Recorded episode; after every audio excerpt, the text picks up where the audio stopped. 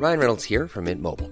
With the price of just about everything going up during inflation, we thought we'd bring our prices down. So to help us, we brought in a reverse auctioneer, which is apparently a thing. Mint Mobile unlimited premium wireless. Ready to get 30, 30, bit to get 30, bit to get 20, 20, 20, bit to get 20, 20, bit to get 15, 15, 15, 15 just 15 bucks a month. So, Give it a try at mintmobile.com slash switch. $45 upfront for three months plus taxes and fees. Promo for new customers for limited time. Unlimited more than 40 gigabytes per month. Slows. Full terms at mintmobile.com. Kung bago ka lang sa aming channel at mahilig ka sa mga kakaibang kwentong katatakutan, pindutin ang subscribe button at ang bell icon para lagi kang updated. Kung hindi, mumultuhin kayo. Kwentong Takip Silim Magandang gabi po sa inyo, Sir Jupiter, at sa mga tagapakinig ng channel na ito. Nando po ang tunay kong pangalan, pero tawagin niyo na lamang po akong Ningning. Sa probinsya po ako nakatira at nagtatrabaho ako sa isang parlor. All around po ako doon. Gumugupit ng buhok, nag-aayos ng kuko, nagtatabas ng kilay, nagmamasahe at madalas din akong kinukuha sa mga beauty pageant. Hindi naman po sa pagbubuhat ng bangko pero ako ang pambato ng beauty parlor namin kaya inaalagaan ako ng amo namin at marami akong mga suki. Hindi ko na lang po sasabihin ang lugar namin at pangalan ng aming parlor dahil baka hindi magustuhan ng amo ko kapag sinabi ko pa iyon. May ilang taon na rin po ang nakalipas noon at nasa panahon kami ng maraming pageant na ginaganap at bising-busy ako ng mga panahon na iyon. Hindi rin ho ako basta-basta naniniwala noon sa mga kasabihan at sa mga multo dahil mas maraming bagay na dapat nakatakutan kaysa doon. Ayan, ikukulot natin yan mamaya tapos lalagyan natin ng ganito. Ganyan, ganun, ganun, pak, pak, pak. Sigurado ikong pinakamaganda sa pageant mamaya. Alam mo, winner ka kaagad kapag nakita ka nila at titiri ka mga mata nila sa ganda mo. Oo naman. Napakaganda ho ng anak ninyo at gaganda pa lalo kapag naayusan ni Ningning. Siya ho pinakamagaling sa buong baryo namin dito. Ay, si Ma'am Shi talaga. Pero sa true lang ha, hindi ko naman talaga maikaila. Totoo naman yun. Kaya nga dito kami nagpunta kasi gusto ko maging pinakamagandang anak ko mamaya. Kaya rin maaga ako nagpa-reserve para maunahan ko ang ibang mga magulang na gusto rin dito paayusan ng mga anak nila. Ay, totoo yan, Ma'am Shi. Yung iba kasi dala-dalawa ang kinukuha sa mga pageant, tumutuhog sila. Pero ako pa isa-isa lang talaga para nakafocus ako at nasa isang tao lang ang atensyon ko talaga at magawa ko na maayos ang trabaho ko. Bale, kasama na ho lahat sa binigay niyong presyo kanina? Ay, opo. Siya na rin ang mag-aayos kapag nag-change costume para sa sports attire, casual attire, evening gown, at para sa talent portion. Oo, Ma'am Shi. Siyempre, adjust-adjust tayo ng kaunti para hindi pare-pareho ang look niya at makita ng mga judge ang iba't ibang side ng kanyang beauty. Basta punta na lang kayo dito mamayang hapon para makulot ko na siya at magkita na lang sa school niya mamaya, ha? At sasabay na rin ako mula dito sa parlor. Sige ho. Tara na anak. Kita na lang ho tayo mamaya. Salamat, Ma'am Shi. Kita-kits tayo, ha? Babay sa inyo. Kita mo naman, nakasputing si Ma'am Shi. Balita ko, malakas daw siya magbigay ng tip eh. Ay, dapat lang dahil worth it naman ang gagawin ko sa anak niya. Magandang umaga ho. Ay, Ma'am Shi. May gwapo. Baka akong hinahanap ni Prince Charming. Huwag kang maingay, marinig ka. ano yun, sir? Haircut po ba? Eric ang pangalan ko. Nandito ho ba si Ningning? Ay, Ma'am Shi, ako ang hinahanap. Hi, I'm Ningning. Uh, anong hanap po, sir? Haircut, hair color, nail trim, massage, o girlfriend? Pwede ako sa lahat ng iyo, basta for you. Ah, uh, makeup po sana. Ikaw magpapa-makeup? Ah, uh, hindi, hindi ho. Yung, yung tsahin ko. Ginulat mo naman ako. Akala ko ikaw na. Ay, walang problema. Nasaan ba ang mo? Ah, wala na ho siya. Patay na po. Ay, sus per Joseph! Sa embalsamador ka pumunta, hindi sa parlor. Diyos ko naman to! Eh, huling habilin ho kasi ng tiyahin ko. Eh, hindi niya daw gusto na sa makeup ng embalsamador at... Naku naman, hindi ako gumagawa naman ganyan. Sa ibang tao ka na lang pumunta. Maghanap ka sa ibang parlor dahil hindi ako pumapayag sa ganyan. Eh, binanggit ho niya kasi yung pangalan niyo. Kay Ningning daw niya gustong magpaayos dahil magaling daw ho kayo. At gusto niya sa pag-ayos niyo. At dumarayo pa siya rito dati nung boy pa siya. Ano ba ang pangalan ng tiyahin mo? Carlita ho. Um, bilin po talaga niya. Ay, hindi ko siya kilala. Sa ibang tao ka na lang pumunta. Eh, baka ho pwedeng pagbigay niyo kahit ngayon lang naman. Hindi nga eh! Please po. Kahit, kahit ngayon lang po talaga. Hindi nga! Bakit ba kulit mo? Y- yun lang ho kasi yung huling ibili niya sa amin eh. Please, parang awa niyo na ho. Napakabait po sa amin ng tiyahin ko. Gusto ko lang siyang pagbigyan sa huling abili niya sa amin. Hindi nga! Umalis ka na! Baka pwede mo namang pagbigyan, Ningning. Ayoko nga! Eh kung gusto mo, edi ikaw na lang ang gumawa. Ikaw nga ang special request. Gusto lang po maging maganda ng tiyahin ko sa huling pagkakataon eh. Kawawa naman si Pogi, Ning. Hay nako, palisin mo na yan. Kesa ho ng pogi siya. Tsaka bising-busy kami ngayon. May pageant pa kami mamayang gabi. Antipati kong to. Buhay lang ang inaayusan ko. Yung buhay lang at hindi mga batay. Kakamatay lang ko ng tiyahin ko. Dumiretso na ho agad ako dito galing sa ospital eh. Mamayang gabi pa ho yung pag-ayos sa kanya. Hindi nga! Hindi! Parang hawa yun ho. Hindi naman to marunong umintindi. Hindi yata namang ibig sabihin ng salitang hindi. Umalis ka na! Maghihintay ho kami hanggang mamayang gabi. Doon ho kami sa Punerarya Talimas sa kabilang baryo. Baka sakaling magbago po yung isip niyo. Hindi na magbabago! Unless!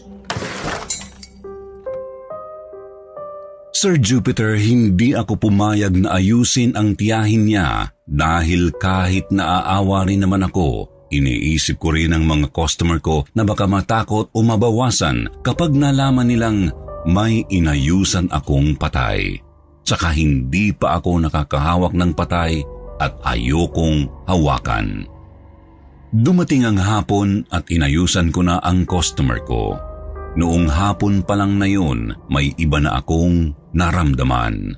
Hindi gumagana ng mga ibang saksakan ng parlor na mamatay-matay ang pangkulot kong bagong bili ko pa lang noon at namamatay sindi rin ang ilaw.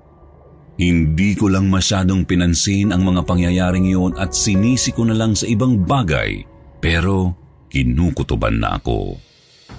Pagdating sa school kung saan gaganapin ang project, doon ako tumambay sa classroom na nagsisilbing changing room kung saan sila nagpapalit ng mga costume nila dahil hindi ganoon karami ang mga kasali sa contest.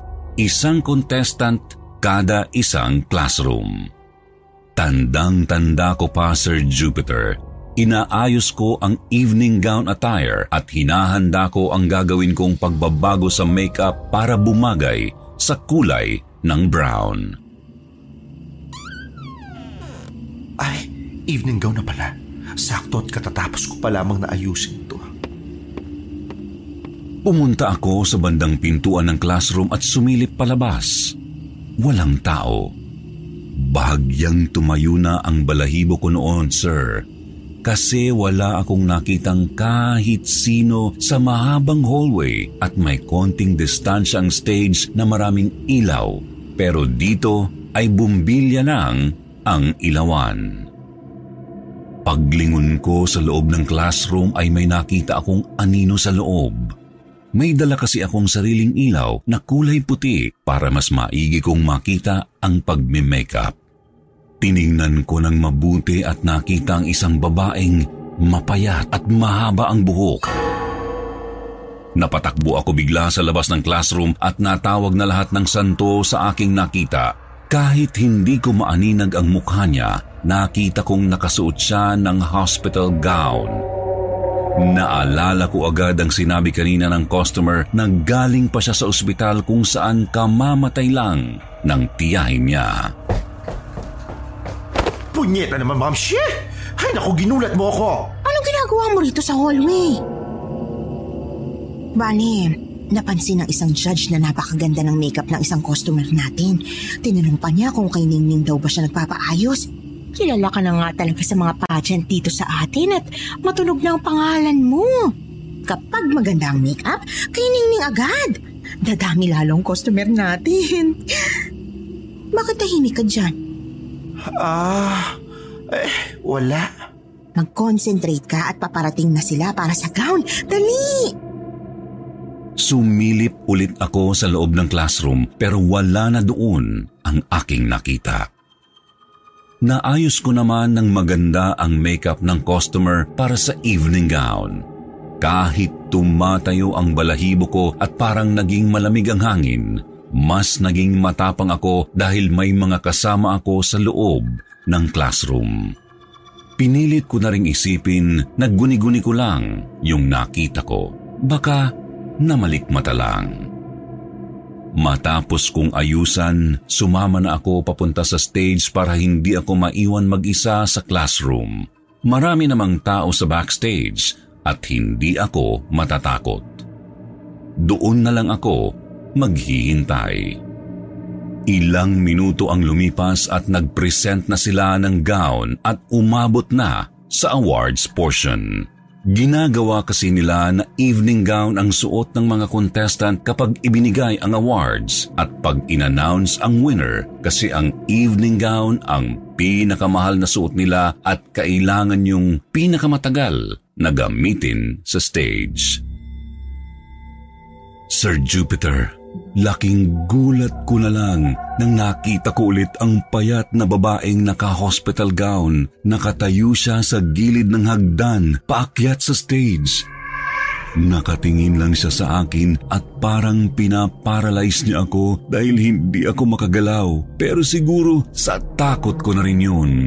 Hindi ko talaga ini-expect na pwedeng magpakita ang multo sa gitna ng maraming tao at sa gitna ng ingay ng isang pageant. Naisip ko na hindi talaga guni-guni ang nakita ko kanina sa classroom at multo talaga. Ningning! Ningning! Ningning! Huy! Umakyat ka muna dito sa stage para tulungang ayusin ang corona. Winner tayo! Best in gown din! Hoy! Halika rito at umakyat ka na para makita ka rin ng mga judge. Promotion to ng parlor. Dali! Hindi ako makagalaw noon at halos haltakin ako ni Tess para lang makaakyat sa stage. Mabuti na lang kahit papaano ay wala na ang babaeng naka-hospital gown sa may bandang hagdan dahil hindi talaga ako makakaakyat sa stage.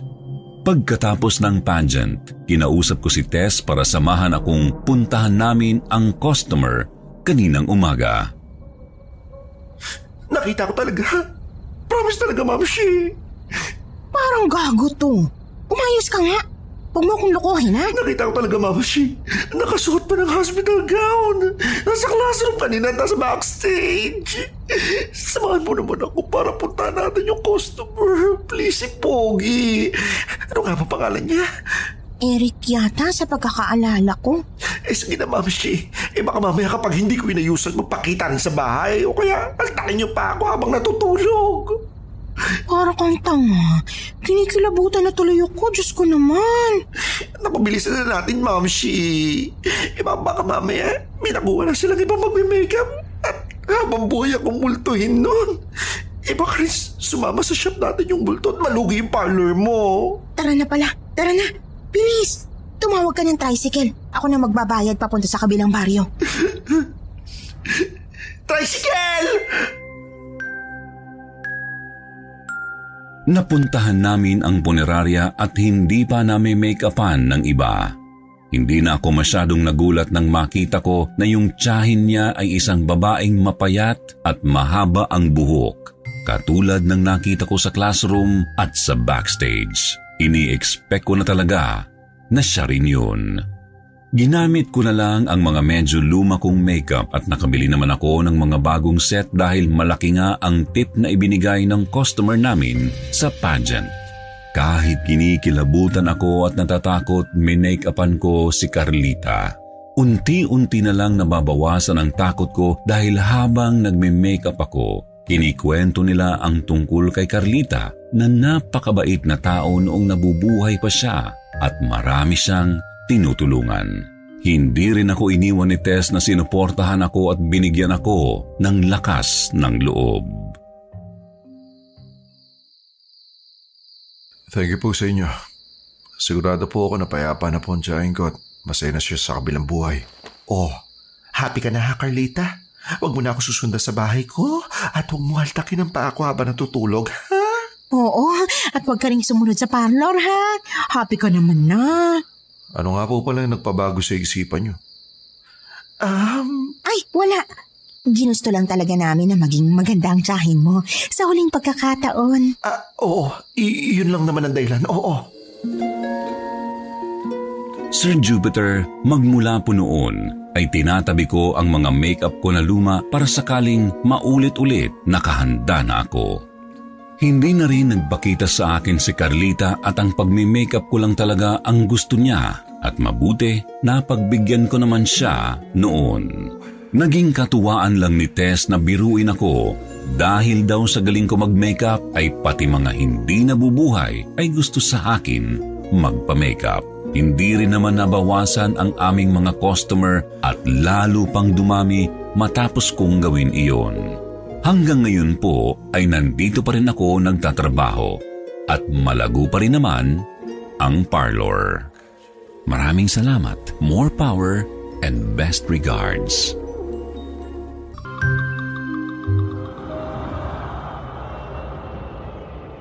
Magandang araw po sa inyo, Sir Jupiter, sa buong team at sa mga tagapakinig. Ako po ulit ito, si Ningning. Kung maaalala nyo ang kwento ninyong pinamagatang Kamamatay Lamang, ako po ang nasa pangalawang kwento na nag-make up sa isang bangkay. Ngayon ay may ikikwento ako muli sa inyo na sana ay mapili ninyo isang kwentong magpapakulay sana ng buhay ko subalit nauwi sa malagim na katapusan. Sa totoo lang po ay ayoko sanang ikwento ito dahil mahiyain ako sa personal. Napilit lang po ako ni Tess dahil marami daw akong napasaya mula sa aking naunang kwento at dahil nga sa matagal na naman itong nangyari, ay pumayag na rin ako. Nangyari po ito nang baguhan pa lang akong nagtatrabaho sa bagong tayong parlor na pag-aari ni Tess. Tungkol ito sa isang lalaking nagpatibok ng aking puso na tatawagin nating Jojo. Hi, Tootsie Roll. Ang aking napakagwapong boyfriend. Mm, ang bango-bango pa. Mm, ano, kumain ka na ba? Oh, bakit Biyernes Santo yung mukha mo? Huwag kang ganyan. Mababawasan ang kagwapuhan mo. Ah, wala lang. Okay lang naman. Ay, mukhang may problema. Anong meron sabihin mo sa akin? May pinagsesalosan ka ba dahil maraming nagkakandara pa sa beauty ko? Naku, Tootsie Roll. Hindi ko kasalanang ganda lang ang pinamana sa akin ng mga magulang ko. Ah, hindi yun. Oh, ano pala? Eh, sabihin mo na para matulungan kita. Eh, baka mamaya kung ano pang sabihin mo sa akin kapag sinabi ko, sweetie pa eh. Naku! Sabihin mo na kahit ano pa man yan, tutulungan kita. Alam mo naman na basta ikaw, nanginginig pa ang tuhod ko. Eh, kailangan ko kasi ng pera pampagamot ni nanay. May sakit kasi siya at maraming kailangan gamot na bibilin. Nakakaya dahil marami na akong utang sa'yo. Ay! Yun lang ba? Nakuha ng problema. Tutulungan kita para mapagamot na yung nanay mo. Talaga? Naku, nakakaya naman. Ano ka ba? Oo, basta para sa'yo, Tootsie Roll. At huwag ka mahiya sa akin sa mga ganyang bagay, ha? Sabihin mo agad kahit ilang beses pa. Sweetie pie talaga kita.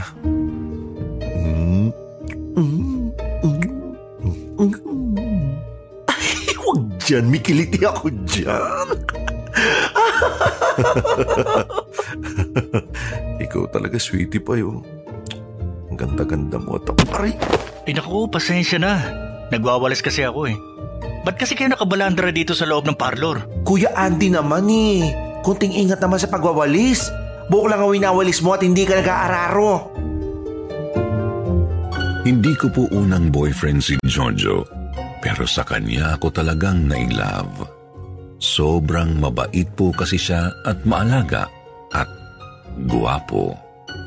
Si Kuya Andy naman po ay ang tagalinis at tagawalis namin sa parlor. Kargador din siya sa palengke na malayong kamag-anak siya ni Tess kung tama ang pagkakaalala ko. May permanente siyang bukol sa noo at parang siga kung umasta pero masipag naman. Kinuha lang siya ni Tess na part-time kasi naawa sa kanya. Dahil po kailangan ni Jojo ng pera, lalo po akong nagsipag sa trabaho ko. Nagbibigay din po kasi ako ng pera sa nanay ko at pinapaaral ko ang nakakabata kong kapatid na babae. O ano, magsara na tayo at bukas na lang ulit. Ate, magpapagupit po. May darating pa ako mga kasama. Ay, bukas na lang. Sarado na kami. Ay sige okay lang, kayang-kaya ko pa. Inaantok na ako at manonood pa ako ng TV sa bahay. Ah, nako, ako nang bahala magsarati. Hatid ko na lang sa bahay mo ang susi. Sigurado ka? Ay, oo naman, no? Oh, pasok kayo. Ilang beses po akong nagbigay ng pera kay Jojo at halos lahat na yata ng kamag-anak niya ay nagkasakit at nangangailangan ng pera. Siguro nakakatunog na ako pero nabulag ako ng pagmamahal at natatakot ako na iwanan niya ako. Sir Jupiter, mahirap po kasing maging katulad ko. Hindi ko mabigay lahat ng pangangailangan niya, kaya kung kailangan ng pera, todo bigay ako.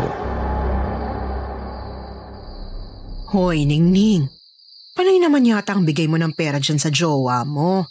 Pagtira ka rin naman para sa sarili mo. Sino nagsabi sa'yo? Si Kuya Andy ano? Ha?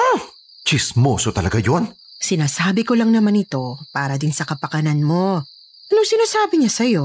May sakit ang nanay, tatay, kapatid, lolo o lola. Nalibot na ba niya lahat ng kamag-anak niyang pwedeng magkasakit? Bakit? Ba't? Paano mo nalaman? Huwag ka magagalit ha. Sinasabi ko lang ito dahil may pakailam ako sa'yo. Adik daw yung jowa mo. Ginagamit niya ang pera para sa bisyo niya. Ha? Anong sinasabi mo? Naku, hindi totoo yan, no? Dicer siya sa grocery. May matino siyang trabaho at mabait siya. Ilang beses na raw nakita ni Kuya Andy. Pasensya ka na ha. Prangka lang talaga ako pero para sa ikabubuti niyong dalawa yan. Kinukonsinti mo siya sa pagbigay mo ng pera at baka mamaya kung saan siya abuti ng kaadikan niya. Aba, bawiin mo yung sinabi mo. Huwag mo akong payuhan dahil amo lang kita at hindi kita kaibigan. Inggit ka lang dahil may jowa ako at may nagmamahal sa akin. Di katulad mo na walang nagkakagusto. Hoy, huwag kang tanga ha. Gamitin mo yung utak mo. Pera lang ang gusto niya sa'yo at hindi ka niya mahal. Mahal ako ni Jojo, mahal ako ni Tootsie Roll. Naiingit ka dahil sa sobrang taba mo, wala kang jowa. At kahit anong makeup ang gawin mo, hindi mo kayang tabunan ng bilbil mo. Huwag mong pagdiskitahan ang bilbil ko. Kahit paano, mahal ko naman ang sarili ko, no? Ay! Hindi ka gumagamit ang utak! Hindi ka rin gumagamit ang puso! Bibigla ang ginagamit mo kasi matakaw ka! Buti po ay hindi ako tinanggal ni Tess matapos naming mag-away. Pero sa tingin ko, ay lalo kaming naging close dahil doon. Kahit po inaway ko siya, tumatak naman sa isip ko ang sinabi niya at alam kong may concern siya. Eh, kahit konti lang, sweetie pa eh. Kahit utang na lang at babayaran ko rin. Naku, pasensya ka na talaga, Tootsie Roll, ha? Wala talaga ako may bibigay sa'yo ngayon eh. Sige na, kahit konti lang. Ano? Hindi mo na ba ako mahal? Ah, eh, hindi naman sa ganon. Eh, wala talaga ako may ibibigay, Tootsie Roll. Eh di wag. Wag mo na rin akong tawagin Tootsie Roll. Oh, eh bakit ka naman ganyan? Eh, Huwag ka naman ganyan, Tootsie Roll. Love mo pa rin naman ako, di ba? Kahit wala na akong pera. Shh! Ayoko na sa'yo. Ayaw na kita makita. Huwag mo akong iwan Tootsie Roll. Sabi ko sa'yo, huwag mo akong matutsi-tutsi roll eh. Sinasabi nila na nag-aadi ka daw pero hindi ako naniniwala. Pinagtatanggol pa kita. At sino naman nagsabi niyan ha? Tsaka, ano naman kung nagdodroga ako? Anong pakialam mo? Inaalala ko lang yung kapakanan mo, Tootsie Roll. Ayoko mapasama ka. Sabi ko na nga ba't may pera ka eh. Ayaw mo lang magbigay dahil madamot ka. At isang tootsie roll mo pa sa akin. Masasapa ko na yung mukha mo. Ginagawa ko lang kasi to. Kasi mahal kita eh. Pues, hindi kita mahal. Tingin mo talaga papatol ang katulad ko sa'yo nang walang kapalit? Ay, huwag mong pagsalitaan si Ningning ng ganyan ha. Umalis ka rito. O bakit? May magagawa ka ba? Kung siya wala, ako meron. O ano? Umalis ka na dito. Jojo! Roll!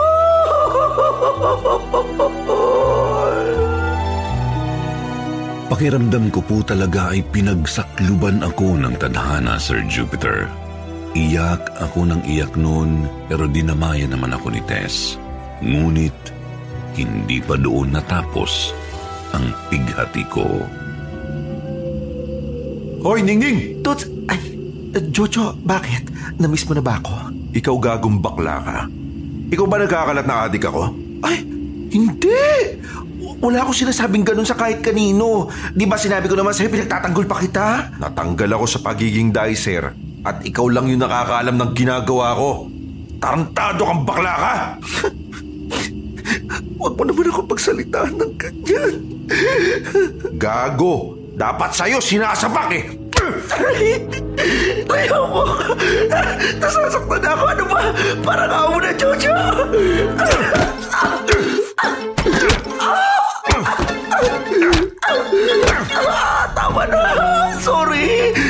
tama na, Jojo! Hoy! Anong ginagawa mong adik ka? Ikaw ang isusunod ko, Andy. Bumalik ka dito, Gonggong! Makikita mong katapat mo! Ano, Ning? Ayos ka lang ba? Salamat, kuya. Wala naman akong kasalanan sa kanya, kuya eh. Nagkapasa ang mga braso ko galing sa mga sapak ni Jojo sa akin. Pero inilihim ko ito kay Tess. Kinabukasan ay sumabay ako kay Tess na magpunta sa parlor sa pangambang makasalubong ko si Jojo. Hala, basag ang salamin ng parlor. Tara, tingnan natin. At baka ninakawan na tayo. Naku, ang parlor ko. Anong ginagawa mo pa riyan? Tara na! Durog ang mga salamin, pati sa loob. Ay, ang parlor ko! Inamin ko rin ang lahat kay Tess. Kaya naman, pareho naming inisip na kagagawa ni Jojo ang pagsira sa parlor upang makaganti sa akin. Niluhuran ko si Tess at ako na lang ang nagbayad ng mga nasirang kagamitan para lang hindi niya isumbong sa barangay si Jojo dahil mahal ko pa rin siya. Kaya lang po, Sir Jupiter, tuluyan nang nawala ang nararamdaman kong yun sa kanya. Isang gabi ay maagang umuwi si Tess. Ako naman ay nag-aantay lang ng oras para sa appointment ng ilang customers. Nang biglang, Sandali lang po. Jojo, anong ginagawa mo dito? Gago kang bakla ka? Hindi pa ako nakakaganti sa'yo. Ay! Jojo,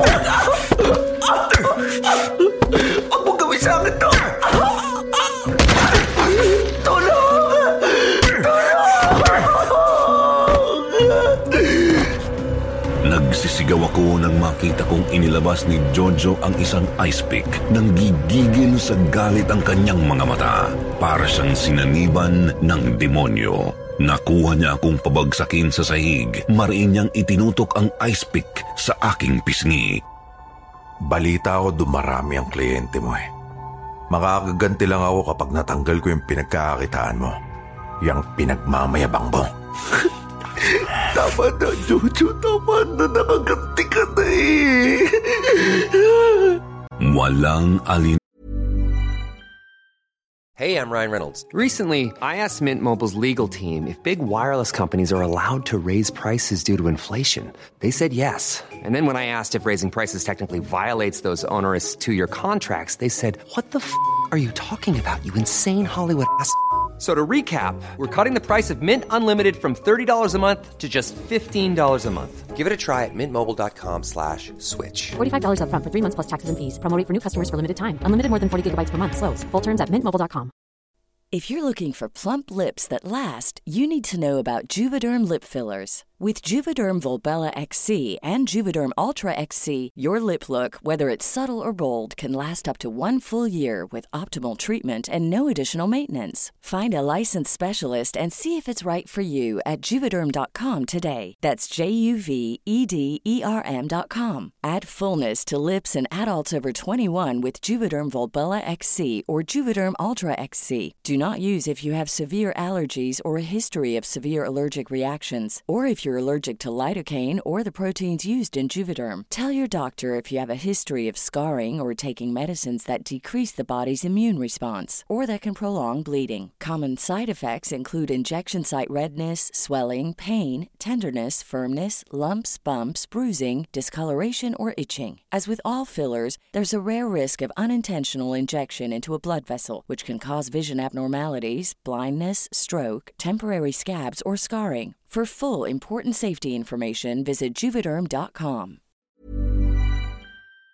langang itinusok ni Jojo ang ice pick sa aking pisngi. Tumagos ito sa loob ng aking bunganga at kamunting nang tumusok sa aking dila. Siya namang dating ni Kuya Andy, kaya agad na hinablot ni Jojo ang ice pick na nakasaksak sa aking pisngi. Kahit duguan ang pisngi ko, ay di ko agad naramdaman ang sakit, kaya mabilis akong nakabangon. Akala mo, Kuya Andy!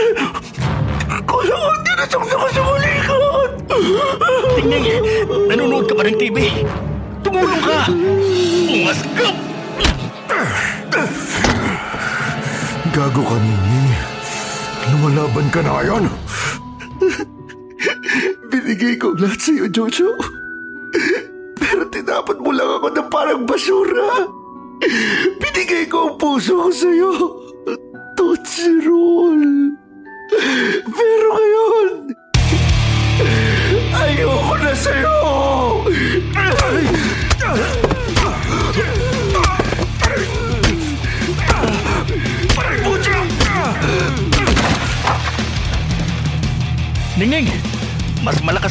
sumuntok sa akin ah. Pinagtulungan namin si Jojo at tumakbo siya paalis. Tinakbo ko sa ospital si Kuya Andy na nasaksak sa braso, pati na rin ang butas sa pisngi ko ay ginamot rin. Pinablatter din po namin si Jojo pero umalis na daw ng lugar namin at tumira na sa iba. Maraming salamat sa pagtulong mo sa akin, Kuya Andy, ha? Naku, kung hindi dahil sa iyo, baka... Eh baka kung ano na yung nangyari sa akin. Wala yon. Anda naman akong tumulong dahil tinulungan din ako ni Tess. Pero patawarin mo ko. Kahit inalay mo yung sarili mong katawan para ipagtanggol ako, hindi ko may bibigay sa yung puso ko eh. Hindi pa ako handang magmahal ulit, Kuya Andy. Tsaka mas matanda ka sa akin. Eh, ano na lang yung sasabihin ng mga kapitbahay? Uy, hindi kita type ah. Ang totoo nga niyan, luluwas na ako sa susunod na buwan para pakasalan ng girlfriend ko sa bayan namin. Ikaw naman kasi, Ningning. Inuunahan mo na agad. Masyado kang advance. Mamshi, tinaig pa ako ni Kuya Andy. May bukol siya sa noo pero magandang love life niya. Ako sobrang ganda ko pero bakit ang love life ko? Ay, bayaan mo na. Tara, kumain na lang tayo. Magmula po noon, Sir Jupiter ay natakot na akong magmahal ulit at nagkatroma na akong magkadjowa.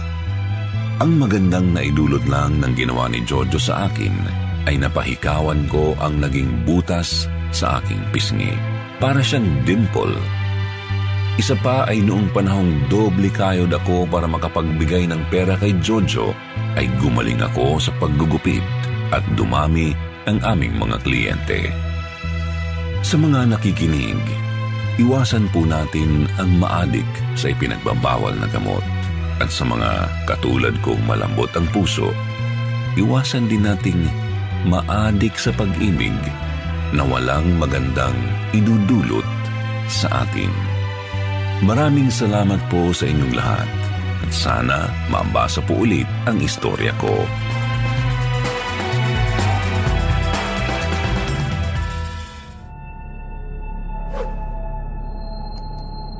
Magandang araw po sa inyo, Sir Jupiter.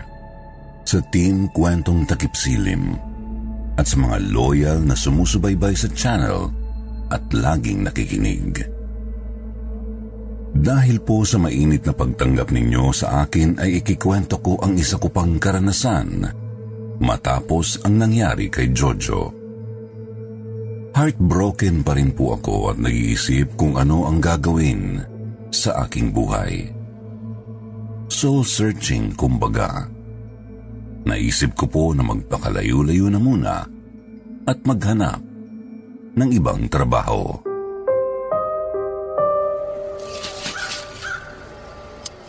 Sigurado ka na ba sa plano mo, Ningning? Anong trabaho bang papasukin mo? Saan ka tutuloy? Eh, hindi ko pa alam, Ma'am Shi. Pero gusto ko lang po talagang huminga muna. Sa lugar na walang nakakilala sa akin at pwede ako magsimula ulit. Pag-isipan mo munang mabuti at huwag kang magpadalos-dalos sa mga desisyon mo. Nag-isipan ko na po ito at kailangan ko talagang gawin eh. Sana maintindihan mo, Ma'am Shi. Hmm.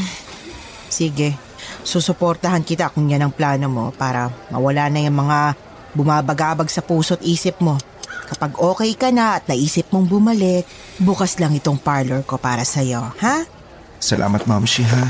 Um, may gusto lang din ako subukan. Baka ito na yung sagot sa lahat ng tanong ko sa sarili ko eh. Gusto kong subukang, alam mo na, magpakalalaki. Sir Jupiter, gusto ko lang ipaalam sa inyo na sabi ng nanay ko ay ipinaglihi niya raw ako kay Fernando Poe Jr. Kaya naman, noong sumikat ang Betamax sa Pilipinas, ay puro pelikula ni FPJ ang paulit-ulit kong napapanood kasama nila nanay. Pero ewan ko ba, Sir Jupiter, habang lumalaki kasi ako, ay si Susan Roses ang naging idolo ko. Nagpakalayo-layo ako at napadpad noon sa Maynila. Nakakuha ako ng trabaho bilang isang security guard. Hindi ko po alam kung anong milagro ang nangyari at nakakuha ako ng ganong trabaho. Pero mas okay na rin siguro na mas masanay ako sa panlalaking trabaho. Isang malaking bahay sa Balete Drive ang pinasukan ko. Retired general daw ang may-ari nito pero naninirahan na ito ngayon sa Amerika. May mga caretaker na nag-aalaga sa malaking bahay. Doon ko nakilala si Ate Vilma na siyang naglibot sa akin sa lugar.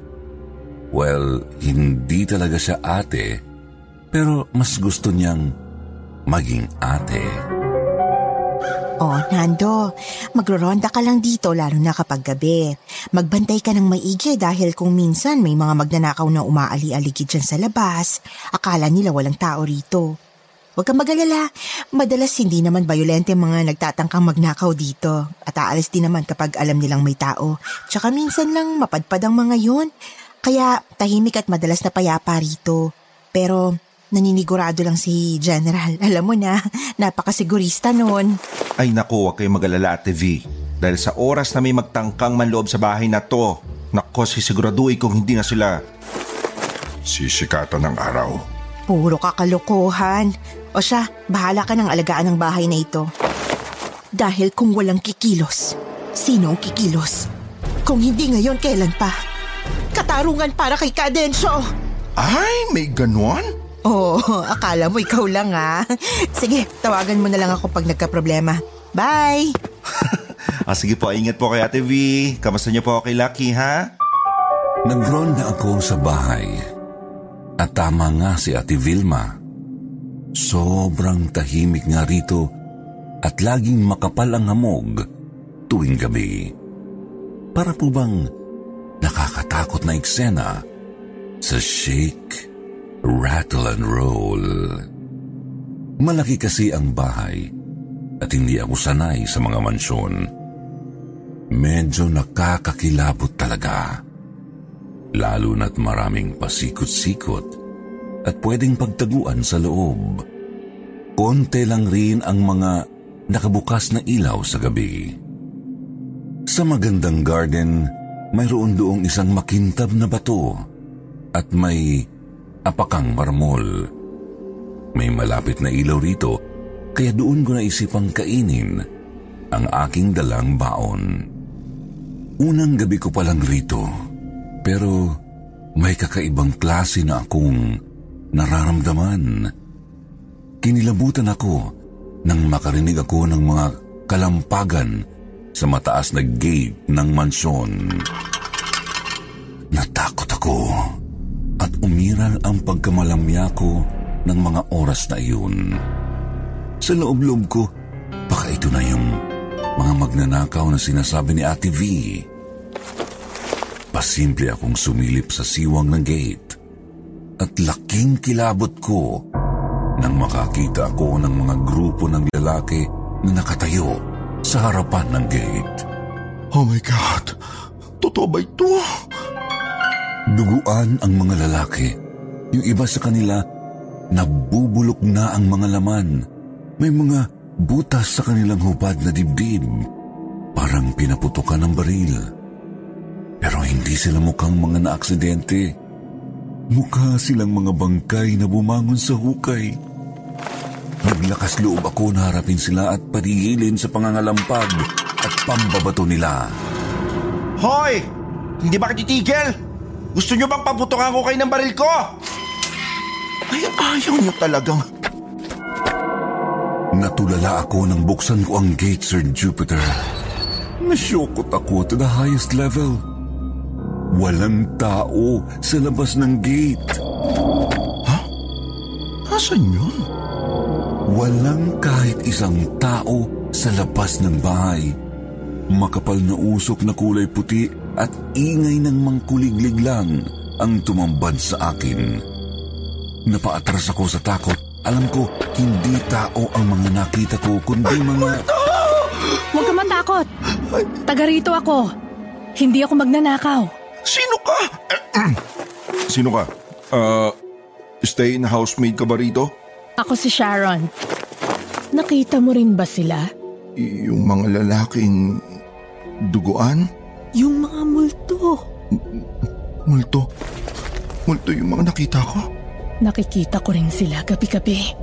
Nanggagaling sila sa kung saan-saan. Yung iba sa kanila, tad-tad ng bala. Yung iba naman, wala ng ulo. Ay! Diyos ko! uh, pasensya ka na. Uh, nagulat lang ako sa kwento mo. Ang mabuti pa, pumasok na tayo sa loob ng bahay. Bilisan mo. Dapat palaging nakasarang pintuan ng bahay na ito para hindi sila makapasok.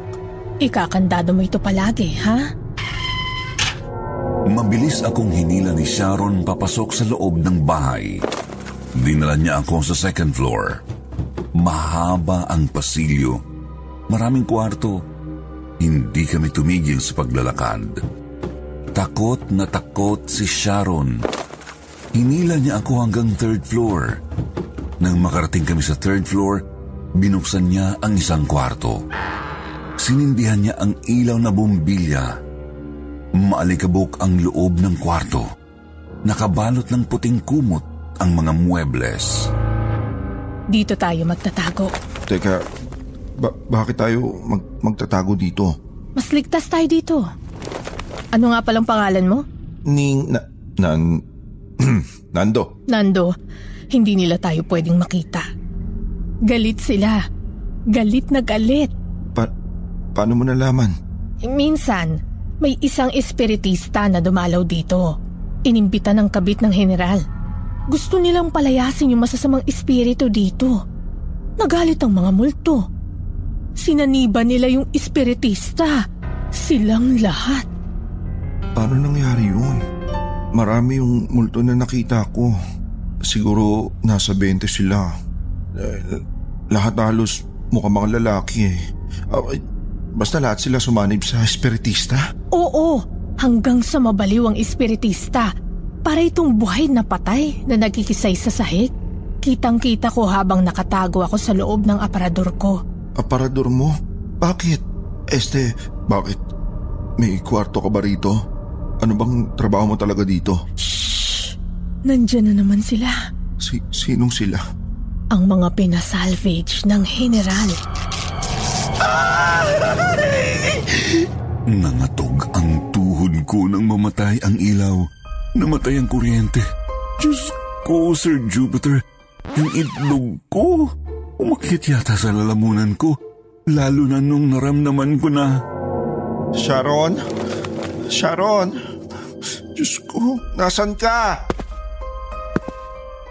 Sharon, nasan ka? Mo iniwan. Binuksan ko ang flashlight ko at napasigaw ako nang makita kong nasa pintuan ng kwarto ang mga dugoang lalaki.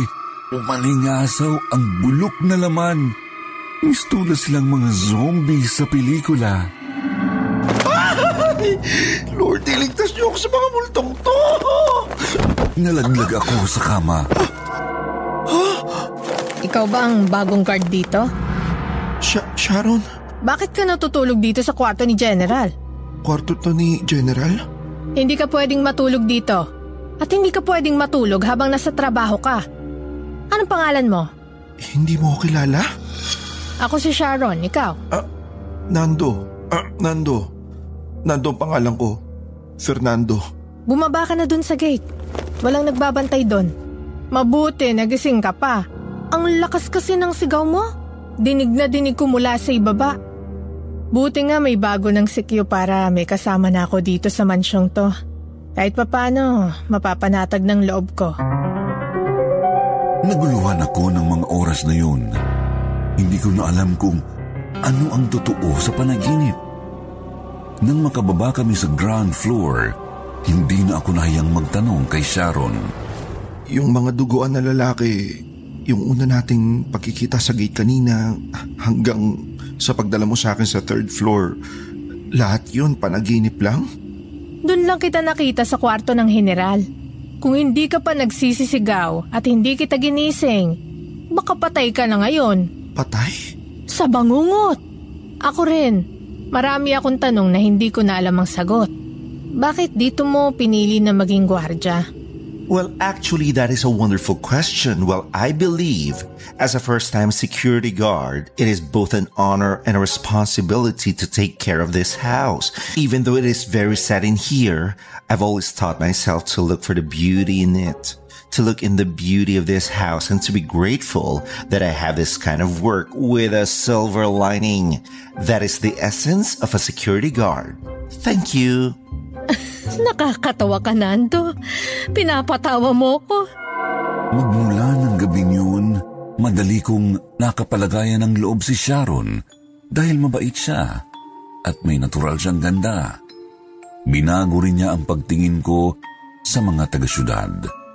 Akala ko kasi puro mayayabang ang mga taga-Baynila. Pero may ibang klaseng bait si Sharon. Madalas siyang walang imik. Hindi nagsasalita hanggang sa... Eh, kumusta naman ba si General? Mabait siya. Nung una. Pero nang tumagal, marami akong nalaman na lihim niya. Lihim? As in secret? Sabi ng mga tao, marami raw siyang sibilyan na pinasalvage, pinapatay. Diyos ko! True ba? At ang pinakamasakit sa lahat, meron pala siyang ibang babae bukod sa asawa niya. Kabit. O talaga ba? Oo, si Tiffany. Nagsimulang kitain ni General ilang taon matapos mamatay ng asawa niya. Ay, baka maganda kasing Tiffany. Tsaka, byudo naman si General, kaya wala naman sigurong masama. Mukha siyang pera. Kahit nasa Amerika si General, panay pa rin ang punta ng Tiffany dito sa mansyon. Kesyo may naiwang gamit, kesyo may pinapakuha si General. Pero ang totoong rason lang naman niya ay nakawin ng mga alahas ng totoong asawa. Ay, Diyos ko, baka mahirap yan. Mamaya tayo pa mapagbintangan na nangunguha ng gamit dito. Eh, bakit di nyo pinipigilan? Eh, pwede naman ninyong bugbogin si Ate Vilma, yung kabit na yun. Ipipilit ni Tiffany ang sarili niya. At hindi siya kaya ni Ate Vilma. Sa tuwing darating siya dito sa mansyon, hindi niya ako nililingon. Hindi niya ako pinapansin. Dinadaanan lang ako. Ay nako, makikita niya katapat niya kapag nagkaharap kami. Puno na ang salop. Dapat na siyang kalusin. Ang pinakaayo ko pa naman yung mga gold digger. Sinusumpa ko mga yan. Isang araw, dumating ang hindi namin inaasahan na tao sa mansyon na binabantayan ko. Nando, nandyan na si Tiffany. Buksan niyo ang pintuan! Pagbuksan niyo ako! Ay naku, bahala siya. Hindi ko siya pagbubuksan. Diyos ko, dito na lang tayo. Huwag na lang natin siya pansinin. Akala niyo hindi ako makakapasok, ha? May dala siyang sarili niyang susi. Di bale, hindi ko siya papapasukin ng bahay. Haharangan ko siya sa pintuan. Nagmamadali akong pinuntahan si Tiffany sa gate. Sa totoo lang ay wala akong pakialam sa magiging reaksyon ni General. Mas nag-aalala ako para kay Sharon. Ayokong mawalan siya ng trabaho bilang housemaid dahil sa mga pinaggagawa ni Tiffany sa mansyon. Pero hindi ko inaasahan ang mga susunod kong nakita. Hanggang dyan ka na lang. Hindi ka pwedeng pumasok dito. Hoy, si Q! Hindi mo ba ako kilala? Wala kang karapat... Biglang tumahimik si Tiffany nang makita ang mukha ko, Sir Jupiter. Matagal-tagal din niya akong tinitigan bago siya kumuda ng... Teka, teka, teka. Parang kilala kita. Hindi mo ako kilala. Bago lang ako dito. Hindi. Hindi. Mukhang pamilyar ka. Pamilyar yung tsaka mong muka. Anong ibig sabihin nito, Nando? Kilala ka ni Tiffany? Saan nga ba kita... Aha! Akala mo hindi kita makikilala kahit magpakalalaki ka? Ikaw pa rin ang baklitang siningning. Anino mo palang halata na agad ang kapangitan mo? Ikaw siningning na pala mo ni Nites sa pipitsugin niyang parlor sa probinsya. Ningning? Isang tao lang ang nagsabi sa akin ng ganyan. Teodoro? Teodoro? Ako na si Tiffany ngayon. Teodoro 2.0. Tiffany, hindi na ako basta parlorista lang ngayon. Hindi na tayo magka-level, baklang kanal. Ikaw, look at you. Ning-ning, mukha ka pa rin kawawa. Yang buhok mo, paubos na. Marami pa yata ang hibla ng eyelashes ko sa dami ng buhok mo. Panot, look at your hands. Mukhang paan ng manok. Mukha ka pa rin patay gutom. Kaya ba nagpapakalalaki ka na ngayon? Dahil failure ka sa pagiging bakla mo? Anong sinasabi niya, Nando? Nako, isang retokadang bading niya si Teodoro. Pa-Tiffany-Tiffany ka pang nalalaman. Naku Diyos ko, kahit magpalit ng balatang ahas, ahas pa rin. Ang babae na pinalit ni General sa namatay niyang asawa ay hindi tunay na babae? no, hindi ako babae. Isa akong trans woman. Gusto niyong makita ang pruweba? Hindi! Hoy, Jokla. Isang bala ka lang. Nasaan ang baril mo? Ipipitsuging security guard ka lang? Wala man akong baril pero meron naman akong kamao at nagangalit na muscles. Gusto mo basagin ko yung silikon mo sa dibdib? Hindi kita uurungan. Baklang kanal na to ah. At hindi kami nakapagpigil sa galit namin sa isa't isa. Imbis na magsabunutan kami ni Tiffany, nauwi ang lahat sa isang suntukan. Fernando Po versus Joseph Estrada ang peg. Ningning, kung ano man tawag sa'yo, huwag kang magpapatalo! Huwag kang tutulong, Sharon. Huwag mong tupian ang kamay mo sa bakulaw na to. Ay! Hayop ka! Etong sa'yo! Sir Jupiter, nang dahil sa pakikipagsuntukan ko dati sa ex ko na si Jojo, ay naging mas malakas ako ngayon kay Tiffany. Pinaulanan ko siya ng mainit na suntok. wala siyang magawa kundi umilag para maingatang huwag masira ang kanyang kretokadang mukha. Binanatan ko siya ala Fernando po Jr. Yung kwintas na suot niya, hablutin mo, Nando! Sasawa ni General yan! Yang kwintas. Akin na yan. Akin na yan, magnanakaw! Pero mabilis na nakakuha ng malaking paso ng halaman si Tiffany at pinalo ito sa ulo ko. Bumagsak ako sa sahig. Mamatay ka ng bakla ka! Nando! Ang kwintas! Halos mawalan ako ng malay tao nang bumagsak sa sahig. Pinatungan ako ni Tiffany at pinagkakalmot sa mukha. Pero kahit na hilong-hilo ako, ay nagawa ko pa rin mablot ang kwintas na suot niya. Akin na to! Akin yan! Hindi! Biglang nagliparan ang mga paso ng halaman sa gate nang sumigaw si Sharon. At lahat ng ito ay bumagsak sa ulo ni Tiffany. Nangisay ang baklang magnanakaw bago tuluyang nagtatakbo papalabas ng bakuran ng mansyon ni General. Yun na po ang huli kong naaalala bago ako tuluyang nawala ng malay tao dahil sa injury ko sa ulo. Nang mahimasmasan ako kinabukasan, Ate V, totoo ang sinasabi ko. Bakit ba ayaw mong maniwala sa kwento ko? Hindi po pwede yun. Walang stay-in maid dito. Eh ano si Sharon dito? Kundi siya housemaid dito. Ang sinasabi mong Sharon ay ang dating asawa ni General. So si Sharon ang tunay na asawa ni General? Oo, hindi ko lang alam kung bakit parang nakalimutan na ni General ang asawa niya. At sa lahat ng pwedeng patulan ay yung impacta pa ng si Tiffany, na isa palang dating lalaki. Ah, kaya pala gusto ni Sharon na makuha akong kwintas dahil kanya yun. Naku, kinikilabog na naman ako, Ate Vilma. May multo pala talaga dito. Hindi lang yung mga lalaking duguan sa labas ng gate. Naku, ko pati pala si Sharon, multo na rin. Hindi totoo yung mga multo na yan at matagal na ako nandito. Buhay pa si Sharon noon. Ni minsan, hindi ko siya nakita rito, hindi nagparamdam, hindi nagpakita. Wala talaga, wala. Ano ko, pero meron, meron, meron. Ah, bakit nyo naman ako sinampalit ni Vilma? Para magising ka sa katotohanan. Bueno, kahit hindi ako naniniwala na nakita mo si Sharon, nagpapasalamat pa rin ako na nakuha mo kay Tiffany ang kwintas na yan. Bigay ni General yun galing sa pamana ng kanyang mga magulang. Nang araw ding yun, ay agad akong bumalik sa probinsya namin, Sir Jupiter. Sa kabutihang palad ay naging tapat sa salita si Tess at tinanggap niya akong muli sa parlor niya.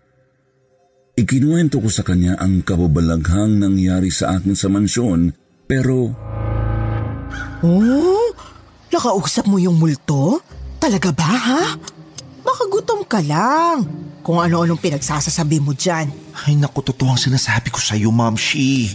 Naku, babalik ba ako dito sa parlor kung hindi ako halos mamatay sa syokot na mansyon na yon? Pero pasalamat yung Tiffany na yon at wala ako. Kung nandun ako, baka ibinalik ko yung Adam's apple niya. Sir Jupiter hanggang ngayon po ay pinaninindigan ko pa rin ang tunay kong pagkatao. Sobrang proud ako sa sarili ko bilang isang bakla dahil naging responsable akong si Q at nakatulong ako sa isang multo. Naibalik sa koleksyon ng mga alahas ang kwintas ni Madam Sharon na tunay palang asawa ni General. Nagpatuloy po akong magtrabaho bilang makeup artist at hairstyle dresser sa parlor ni Tess. At lalo akong nakilala sa lugar namin bilang isang magaling na parlorista. At sa karahasang nangyari sa amin ni Tiffany, ito po ang masasabi ko. I am for self-defense being used in defending what's right, but not for recreational use. If people were to argue, I must say, everything is good, but in moderation. This is Fernando Nando Ningning Jr., 27, Philippines. I thank you. Hello mga katutsi roll! Shoutout kina ah! Junichi Watanabe, Athena Lee, Ka Chan, Joan Simon, Mel Fernandez, Giselle Pedrosa, Reina Acosta G, Renzrona Mikaler, Charles Jordan San Jose, Zen Registrar, Dailin Pahayahay, Badeta Plaza, Sina Crizelda Broadnax, Direk Kim Rapsing, at salamat din sa mga adik na KT members, Liza Marie Resentes, Ava Atender, Ken Estrera, Elaine Almera, Mary Digaynon, Samson Mabalay, September 13, Aubrey Delgado, Ako si Bleeder, Janice, at Jenny Peru. Please, always like and subscribe. Bye mga katutsi